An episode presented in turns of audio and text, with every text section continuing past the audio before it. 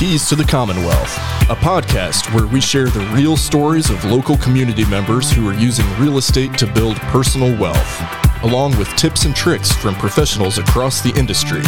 And now, your host, Landry Fields. Welcome, everybody, to Keys to the Commonwealth podcast. I'm your host, Landry Fields. Thank you for joining us on this podcast. This podcast is dedicated to the local Kentuckians who are using real estate investments to generate passive income and build wealth for them and their families.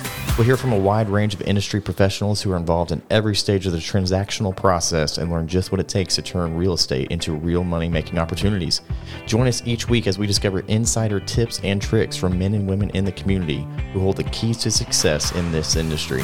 As an insurance advisor, each day I work closely with people who leverage real estate interests to grow their assets. And I've started this podcast so that I can learn more about their successes and the ins and outs of what they do each and every day. And listeners have the same chance to learn and explore right along with me. Thank you, and I hope you tune in to Keys to the Commonwealth podcast.